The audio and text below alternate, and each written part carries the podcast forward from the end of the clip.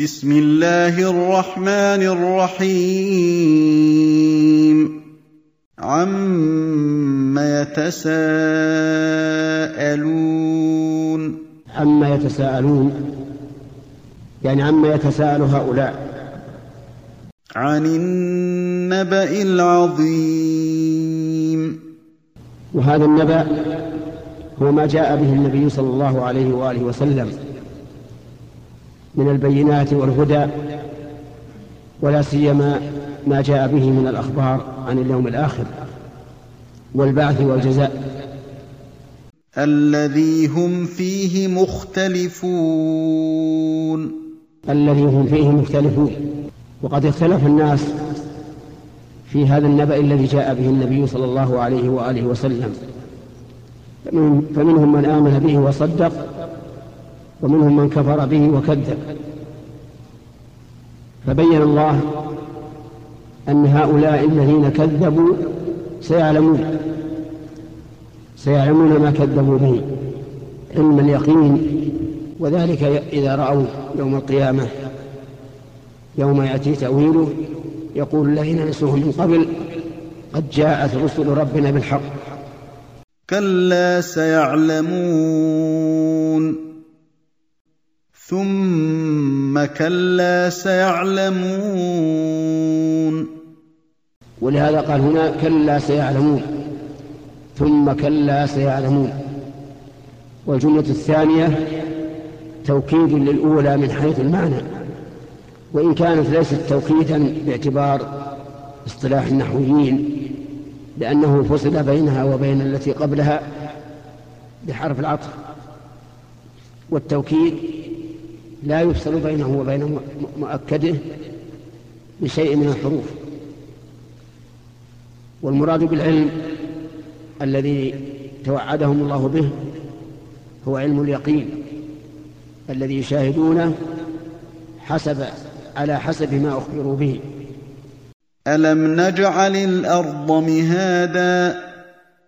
فالأرض جعلها الله تعالى مهادا ممهدا للخلق. ليست بالصلبة التي لا يستطيعون حرثها ولا المشي عليها إلا بصعوبة وليست باللينة الرخوة التي لا لا ينتفعون بها ولكنها ممهدة لهم على حسب مصالحهم وعلى حسب ما ينتفعون به. والجبال أوتادا. أما الجبال فجعلها فجعلها الله تعالى أوتادا. بمنزلة الوتد للخيمة حيث يثبتها فتثبت به وهو أيضا ثابت. كما قال تعالى وجعل فيها رواسي من فوقها وبارك فيها. وهذه الأوتاد قال علماء الأرض إن هذه الجبال لها جذور راسخة في الأرض كما يرسخ جذر الوتد بالجدار. ولذلك تجدها صلبة قوية لا تزعزعها الرياح. وهذا من تمام قدرته ونعمته. وخلقناكم أزواجا. وخلقناكم أزواجا أي أصنافا ما بين ذكر وأنثى وصغير وكبير وأسود وأحمر وشقي وسعيد إلى غير ذلك مما يختلف الناس فيه. فهم أزواج مختلفون على حسب ما أراده الله عز وجل واقتضته الحكمة ليعتبر الناس بقدرة الله تعالى وأنه قادر على أن يجعل هذا البشر الذين خلقوا من مادة واحدة ومن أب واحد على هذه الأصناف المتنوعة المتباينة. وجعلنا نومكم سباتا. وجعلنا نومكم سباتا أي قاطعا للتعب. فالنوم يقطع ما سبقه من التعب ويستجد به الإنسان نشاطا للمستقبل. ولذلك تجد الرجل إذا تعب ثم نام استراح وتجدد نشاطه وهذا من النعمة. وهو في نفس الوقت من آيات الله. كما قال تعالى ومن آياته منامكم بالليل والنهار وابتغاؤكم من فضله. وجعلنا الليل لباسا. وجعلنا الليل لباسا. أي جعل الله هذا الليل على الأرض بمنزلة اللباس. كأن كأنه يلبس كأن الأرض تلبسه ويكون جلبابا لها. وهذا لا يعرفه تمام المعرفة إلا إذا صعد فوق ظل فوق ظل الأرض. وقد رأينا ذلك من الآيات العجيبة. إذا صعدت في الطائرة وارتفعت وقد غابت الشمس عن عن سطح الأرض ثم تبينت لك الشمس بعد أن ترتفع تجد الأرض وكأنما كسيت بلباس أسود. لا ترى شيئا كله سواد تحتك فيتبين بهذا قوله تعالى وجعلنا الليل لباسا. وجعلنا النهار معاشا. أما النهار فجعله معاشا. يعيش الناس فيه في طلب الرزق على حسب درجاتهم وعلى حسب أحوالهم.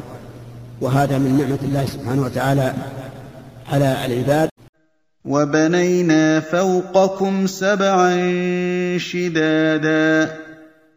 بنينا فوقكم سبعا شدادا أي قوية متينة وهي السماوات السبع.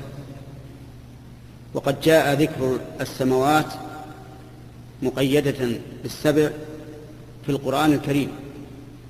في قوله تعالى قل من رب السماوات السبع ورب العرش العظيم. أما الأراضون فجاءت مقيدة بهذا العدد في السنة مثل قوله صلى الله عليه وآله وسلم من اقتطع شبرا من الأرض ظلما طوقه الله به يوم القيامة من سبع أراضين. وجاءت في القرآن الكريم مقيدة بهذا العدد على وجه الإشارة في قوله تعالى الله الذي خلق سبع سماوات ومن الأرض مثلهن يتنزل الأمر بينهن. فقوله ومن الأرض مثلهن لا يتأتى فيه إلا المماثلة في العدد لأن المماثلة في الكيفية متعذرة إذ أن هناك فرقا بين السماوات والأرض. في الكيفية والصفة والسعة والقوة فتعين أن يكون المراد مثلهن في العدد. وجعلنا سراجا وهاجا. وجعلنا سراجا وهاجا وهي هذه الشمس. فإنها سراج الأرض ووهج شديدة الحرارة.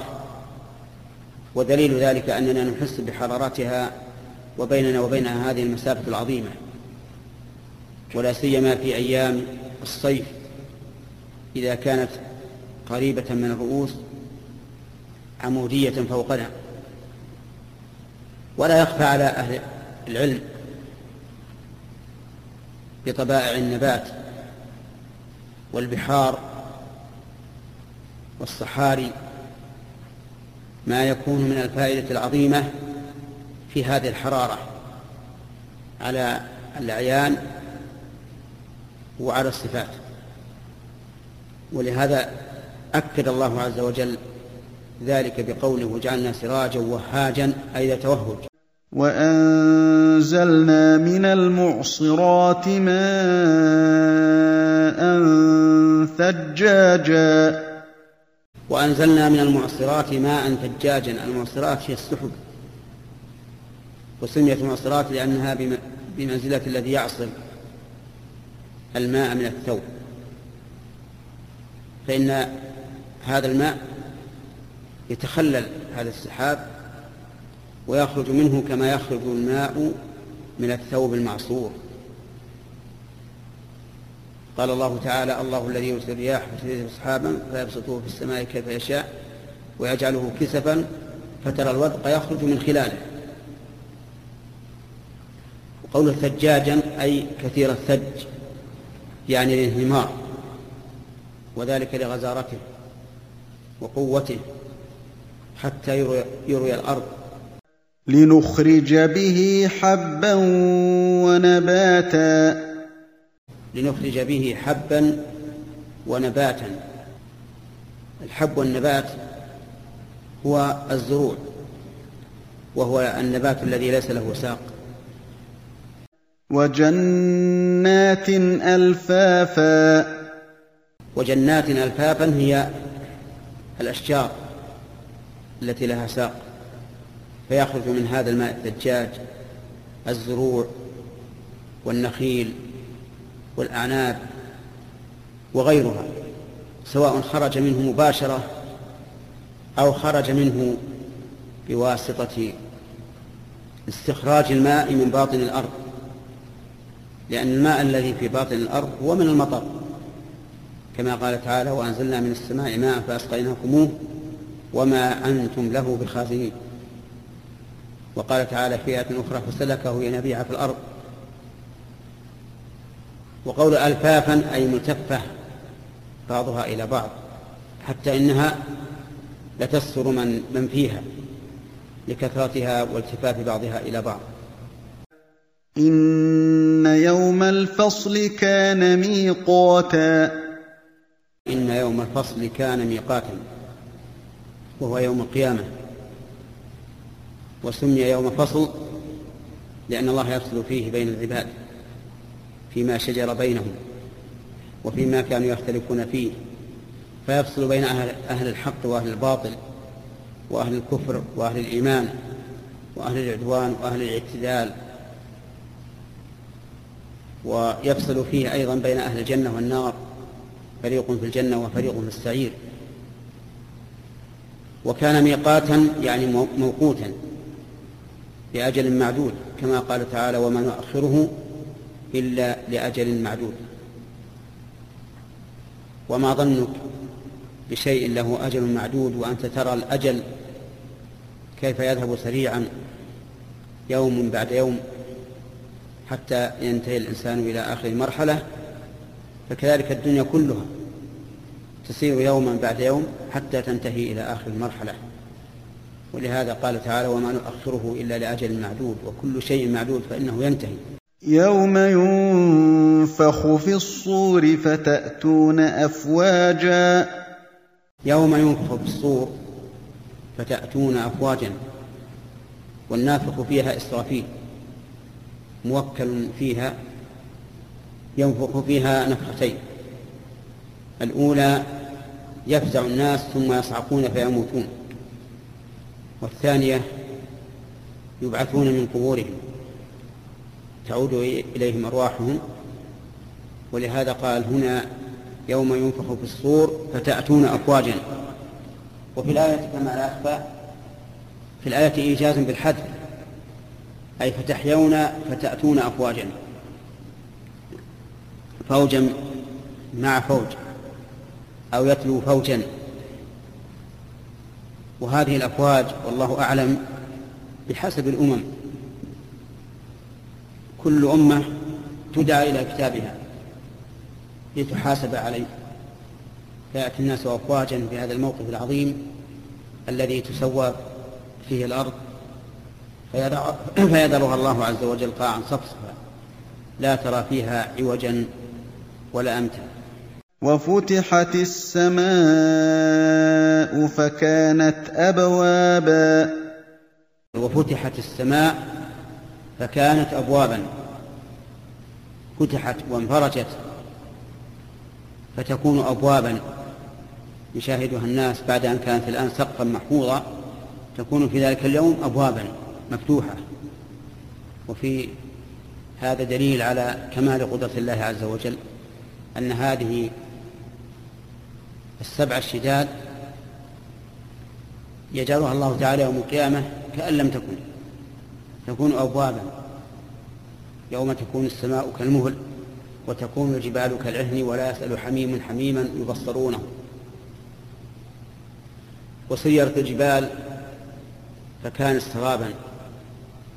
أي أن الجبال العظيمة الصماء تدك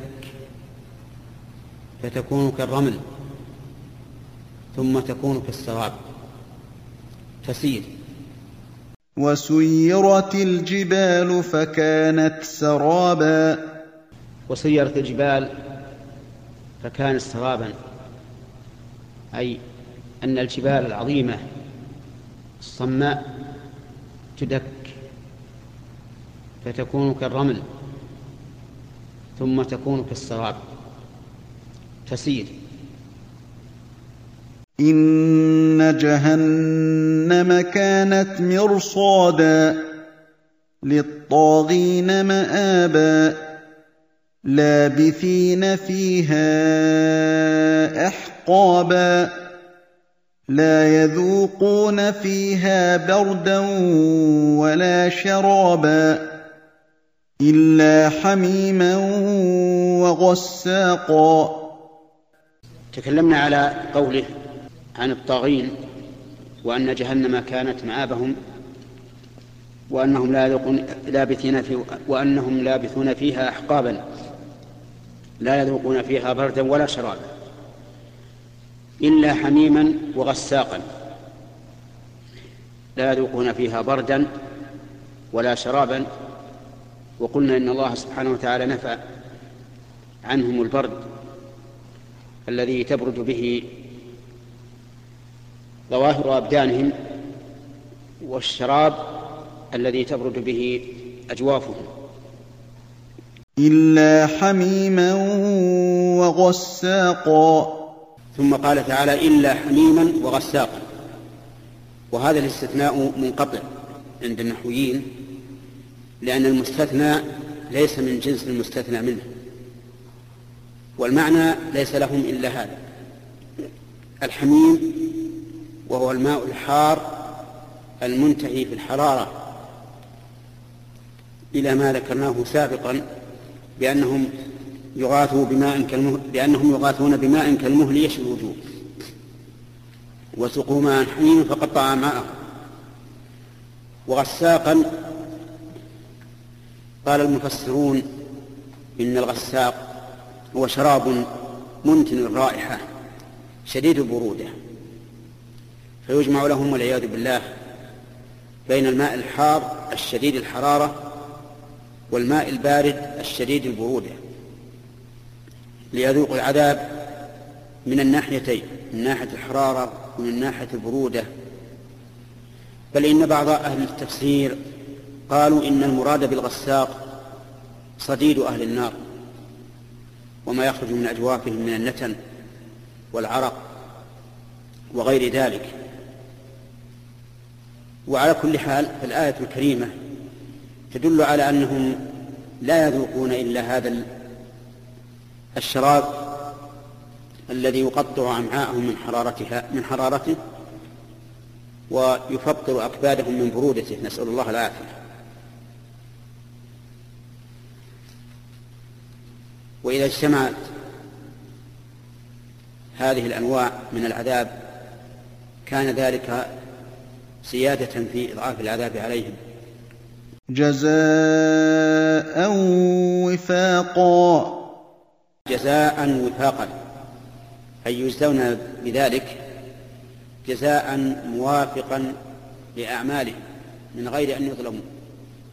قال الله تبارك وتعالى إن الله لا يظلم الناس شيئا ولكن الناس أنفسهم يظلمون.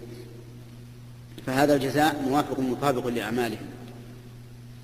ثم بين وجه الموافقة أي موافقة هذا العذاب للأعمال. إنهم كانوا لا يرجون حسابا. ثم بين وجه الموافقة أي موافقة هذا العذاب للأعمال فقال إنهم كانوا لا يرجون حسابا وكذبوا بآياتنا كذابا. فذكر انحرافهم في العقيدة وانحرافهم في القول. إنهم كانوا لا يرجون حسابا أي لا يؤملون أن يحاسبوا بل ينكرون الحساب ينكرون البعث يقولون أن هي لا حاجة الدنيا نموت ونحيا وما يهلكنا إلا الدهر. فلا يرجون حسابا يحاسبون به لأنهم ينكرون ذلك. هذا هذه عقيدة قلوبهم.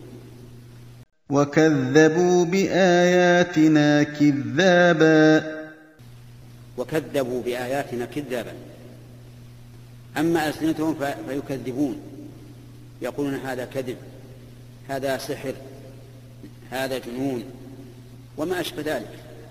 كما تقرؤون في كتاب الله ما يصف به هؤلاء المكذبون رسل الله. كذلك ما كما قال عز وجل كذلك ما أتى الذين من قبلهم من رسول إلا قالوا ساحر أو مجنون. وقال الله تعالى عن المكذبين لمحمد صلى الله عليه وآله وسلم وقال الكافرون هذا ساحر كذاب. وقالوا إنه شاعر أم يقولون شاعر؟ نتربص به ريب, ريب المنون. وقالوا يا أيها الذين نزل عليه الذكر إنك لمجنون. لو ما تأتينا بالملائكة إن كنت من الصادقين. ولو ولولا أن الله ثبت أقدام الرسل وصبرهم على قومهم ما صبروا على هذا الأمر. ثم إن قومهم المكذبين لهم لم يقتصروا على هذا بل آذوهم بالفعل كما فعلوا مع الرسول عليه الصلاة والسلام من الأذية العظيمة بل آذوهم بحمل السلاح عليهم. فمن كانت هذه حالة فجزاؤه جهنم جزاء موافقا مطابقا لعمله كما كما في هذه الآية الكريمة. جزاء وفاق إنهم كانوا لا يرجون حسابا وكذبوا بآياتنا كذابا. وكل شيء أحصيناه كتابا. وكل شيء أحصيناه كتابا. كل شيء يشمل ما يفعله الله عز وجل من الخلق والتدبير في الكون. ويشمل ما يعمله العباد من أقوال وأفعال ويشمل كل صغير وكبير كل شيء.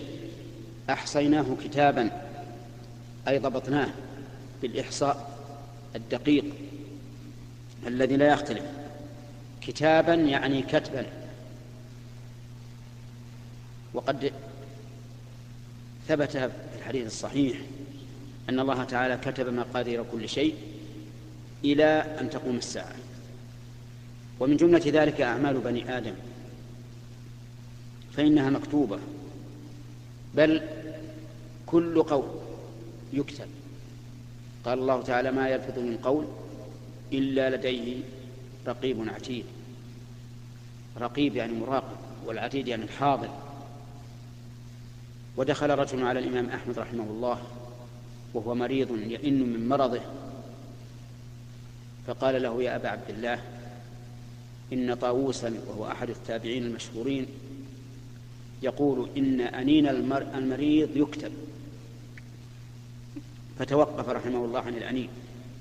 خوفا من أن يكتب عليه أنين مرضه فكيف بأقوال لساننا التي لا حد لها ولا ممسك لها؟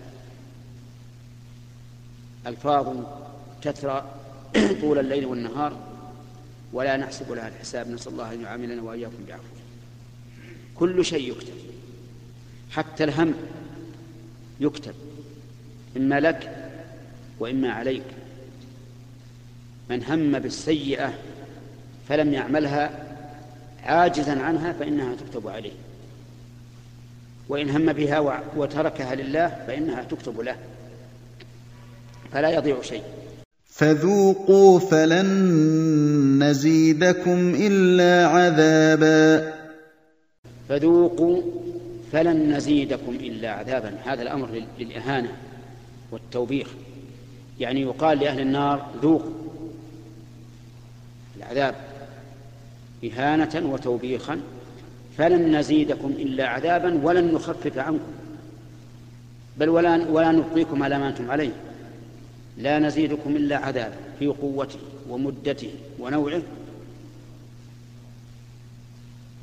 وقد قرأتم في آية أخرى أنهم يقولون لخزنة جهنم ادعوا ربكم يخفف عنا يوما من العذاب. تأمل هذه الكلمة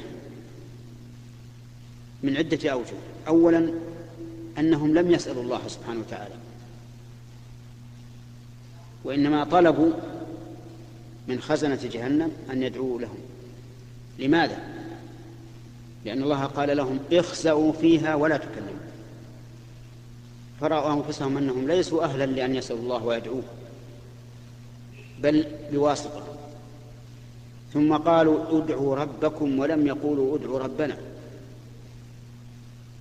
لأن وجوههم لا وقلوبهم لا تستطيع. أن تتحدث أو أن تتكلم بإضافة ربوبية الله لهم. أي بأن يقولوا ربنا.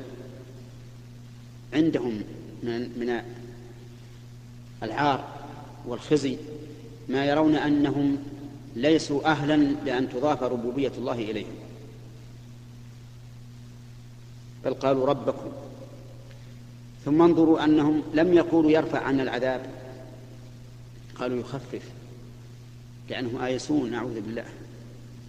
آيسون من أن يرفع عنهم ثم انظروا أيضا هل قالوا يخفف عنا العذاب دائما؟ قالوا يوما من العذاب يوما واحدا. يتبين لكم إذا تصورتوا هذه هذه الحال. يتبين لكم ما فيه ما هم عليه من العذاب والهوان والذل. وتراهم يعرضون عليها خاشعين من الذل ينظرون من طرف خفي أعاذنا الله وإياكم منها. ثم ذكر الله عز وجل ما للمتقين من النعيم لأن القرآن مثاني. إذا ذكر فيه العقاب ذكر فيه الثواب وإذا ذكر الثواب ذكر العقاب وإذا ذكر أهل الخير ذكر أهل الشر وإذا ذكر الحق ذكر الباطل. مثاني. حتى يكون سير الإنسان إلى ربه بين الخوف وإيش؟ والرجاء. لأنه إن غلب عليه الرجاء وقع في الأمن من مكر الله. وإن غلب عليه الخوف وقع في القنوط من رحمة الله. وكلاهما من كبائر الذنوب. كلاهما شر. لا الأمن من مكر الله ولا القنوط من رحمة الله. لذلك تجدون القرآن يأتي بهذا وبهذا ولئلا تمل النفوس من ذكر حال واحدة والإسهاب فيها دون ما يقابلها. وهذا من بلاغة القرآن الكريم. إن للمتقين مفازا. إن للمتقين مفازا. المتقون هم الذين اتقوا الذين اتقوا عقاب الله. وذلك بفعل أوامر الله واجتناب نواهيه. أحيانا يأمر الله بتقواه وأحيانا يأمر بتقوى يوم الحساب وأحيانا يأمر بتقوى النار. قال الله تعالى واتقوا الله لعلكم تفلحون واتقوا النار. فجمع بين الأمر بتقواه والأمر بتقوى النار وقال تعالى واتقوا يوما ترجعون فيه إلى الله. فأمر بتقوى يوم الحساب. وكل هذا يدور على معنى واحد وهو أن يتقي الإنسان محارم أن يتقي الإنسان محارم ربه فيقوم بطاعته وينتهي عن معصيته. فالمتقون هم الذين قاموا بأوامر الله واجتنبوا نواهي الله. هؤلاء لهم مفازة لهم مفاز. والمفاز هو مكان الفوز وزمان الفوز أيضا.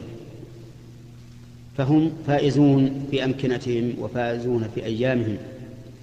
حدائق وأعنابا. حدائق وأعنابا. هذا نوع المفاز. حدائق أي بساتين.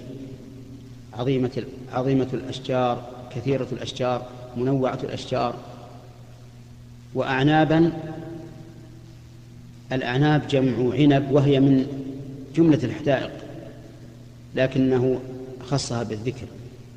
وكواعب أترابا. وكواعب أترابا.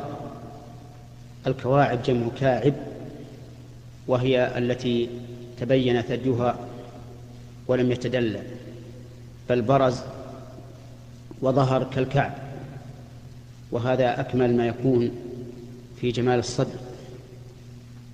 وأترابا أي على سن واحدة لا تختلف إحداهن عن الأخرى كبرا كما في نساء الدنيا.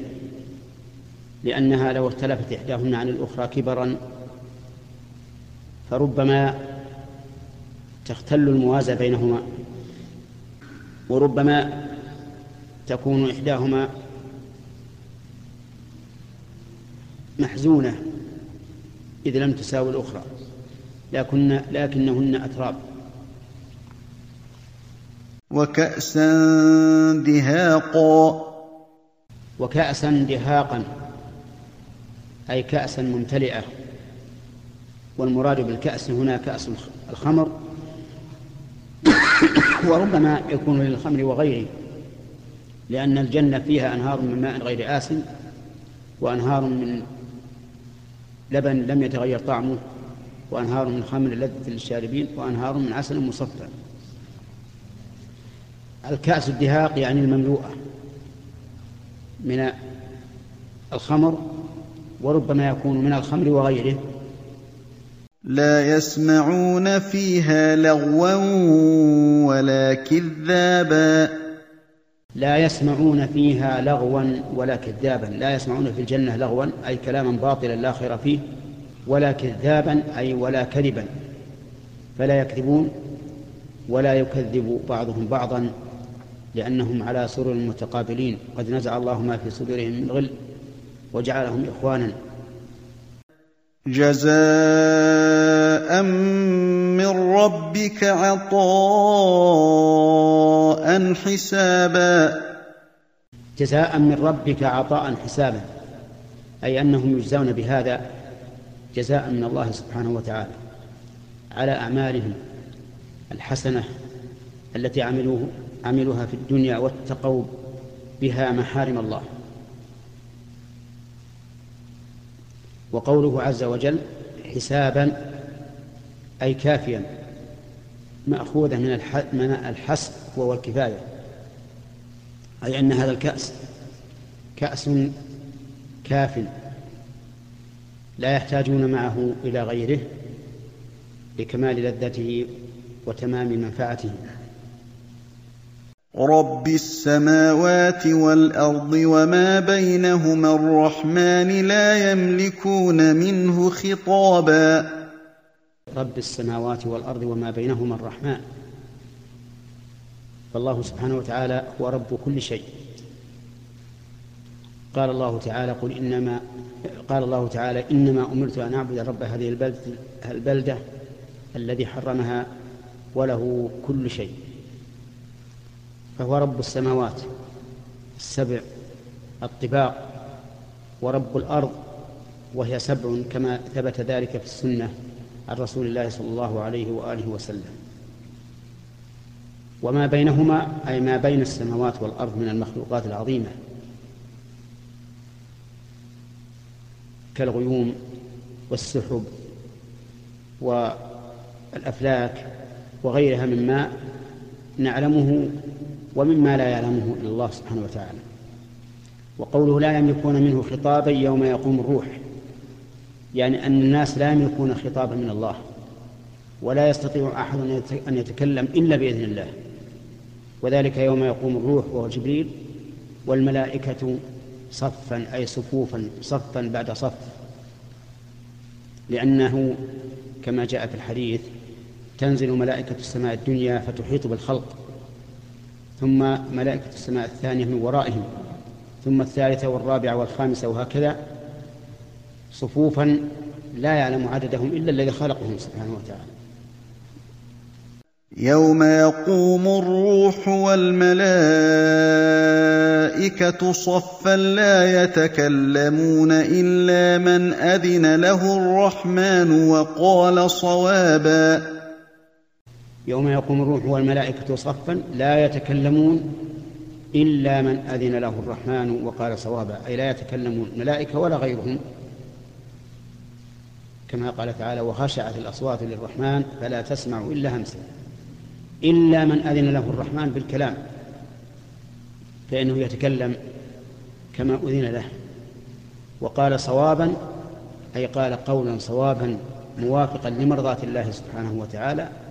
وذلك بالشفاعة إذا أذن الله لأحد أن يشفع شفع فيما أذن له فيه على حسب ما أذن له. ذلك اليوم الحق فمن شاء اتخذ إلى ربه مآبا. قال الله تعالى ذلك اليوم الحق أي ذلك الذي أخبرناكم عنه هو اليوم الحق وهو والحق ضد الباطل. أي الثابت الذي يقوم فيه الحق ويقوم فيه العدل يوم لا ينفع نفس يوم لا ينفع مال ولا بنون إلا من أتى الله بقلب سليم. أعانني الله وإياكم على ذلك اليوم. فمن شاء اتخذ إلى ربه مآبا. أي من شاء عمل عملا يؤوب به إلى الله ويرجع به إلى الله. وذلك العمل الصالح. الموافق لمرضاة الله تعالى. وقوله لمن شاء فمن شاء اتخذ إلى ربه مآبا قيدتها آية أخرى. وهي قوله تعالى لمن شاء منكم أن يستقيم وما تشاءون إلا أن يشاء الله رب العالمين. يعني أننا لنا الخيار فيما نذهب إليه. لا أحد يكرهنا على شيء. لكن مع ذلك خيارنا وإرادتنا ومشيئتنا راجعة إلى الله وما تشاءون إلا أن يشاء الله. وإنما بين الله ذلك في كتابه من أجل أن لا يعتمد الإنسان على نفسه وعلى مشيئته بل يعلم أنها مرتبطة بمشيئة الله حتى يلجأ إلى الله في سؤال الهداية لما يحب ويرضى. لا يقول الإنسان أنا حر أريدك ما شئت وأتصرف كما شئت. نقول الأمر كذلك لكنك مربوط بإرادة الله عز وجل. إنا أنذرناكم عذابا قريبا يوم ينظر المرء ما قدمت يداه ويقول الكافر يا ليتني كنت ترابا. ثم قال تعالى إنا أنذرناكم عذابا قريبا. أي خوفناكم من عذاب قريب وهو يوم القيامة. يوم القيامة في الحقيقة يا إخواننا قريب. ولو بقت الدنيا ملايين السنين فإنه قريب. كأنهم يوم يرونها لم يلبثوا إلا عشية أو ضحاها. فهذا العذاب الذي أنذرنا الله قريب. ليس بين الإنسان وبينه إلا أن يموت. والإنسان لا يدري متى يموت. قد يصبح ولا يمسي أو يمسي ولا يصبح. ولهذا كان علينا أن نحزن في أعمالنا وأن نستغل الفرصة قبل فوات الأوان. يوم ينظر المرء ما قدمت يداه. المرء أي كل امرئ ينظر ما قدمت يداه. ويكون بينه وبين ويكون بين يديه. ويعطى كتابه. ويقال اقرأ كتابك كفى بنفسك اليوم عليك حسيبا.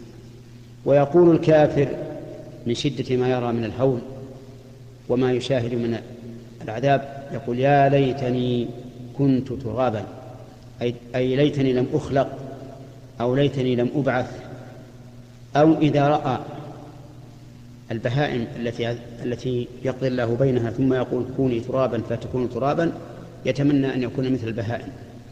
فقوله كنت ترابا تحتمل ثلاثة معاني المعنى الأول يا ليتني كنت ترابا فلم أخلق لأن الإنسان خلق من تراب.